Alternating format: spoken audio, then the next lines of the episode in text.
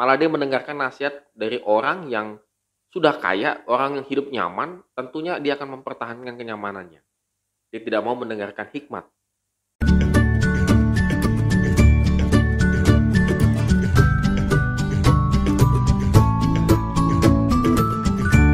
Shalom good readers, hari ini kita kembali mengucapkan syukur karena Tuhan memberikan kita kehidupan dan juga kekuatan sehingga kita boleh beraktivitas.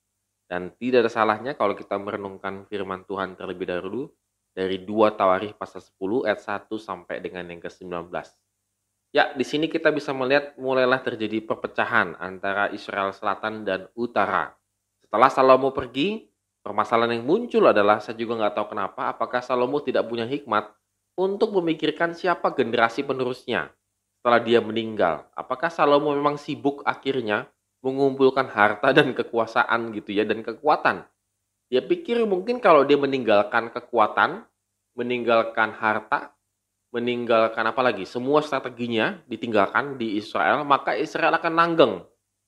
Tapi ternyata tidak. Sistem mungkin ya, kalau boleh dibilang di zaman sekarang, kalau Salomo meninggalkan sistem, maka semuanya akan berjalan dengan baik. Ternyata tidak, semuanya itu harus tetap berdasarkan orang yang menjalankannya.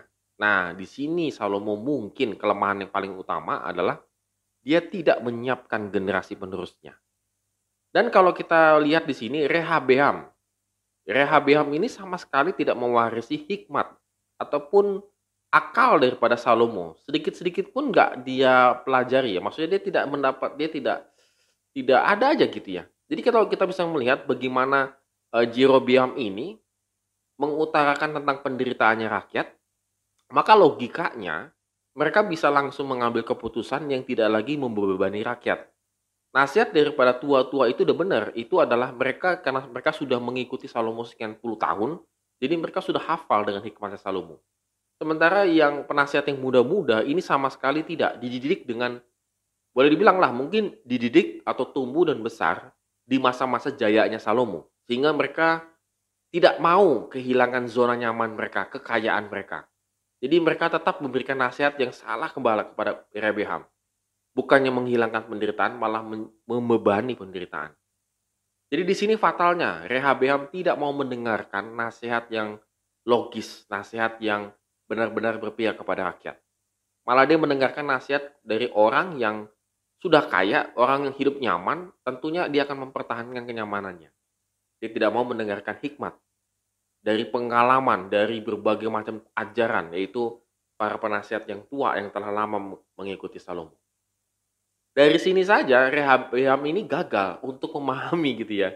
Ini boleh dibilang pilihan yang sederhana sebenarnya. Bahwa bukan pilihan yang pilihan yang sulit sebenarnya kalau kita mau jujur. Tetapi dia sangat sulit sekali untuk memahami ini.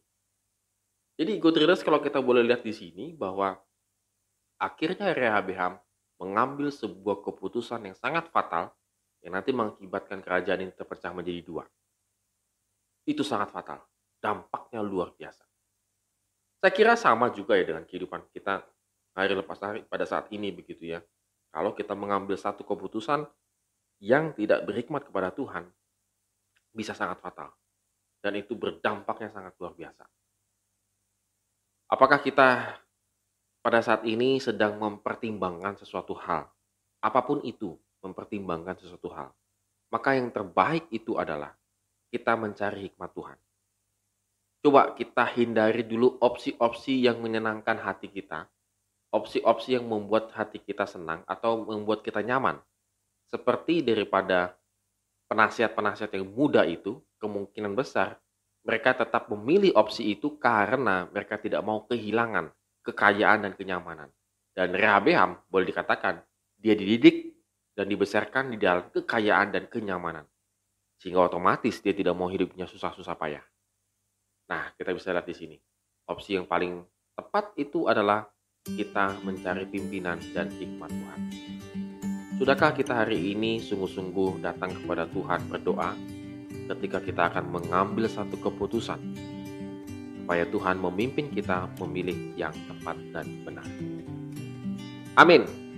Terima kasih telah menonton video ini. Have a nice day and God bless us.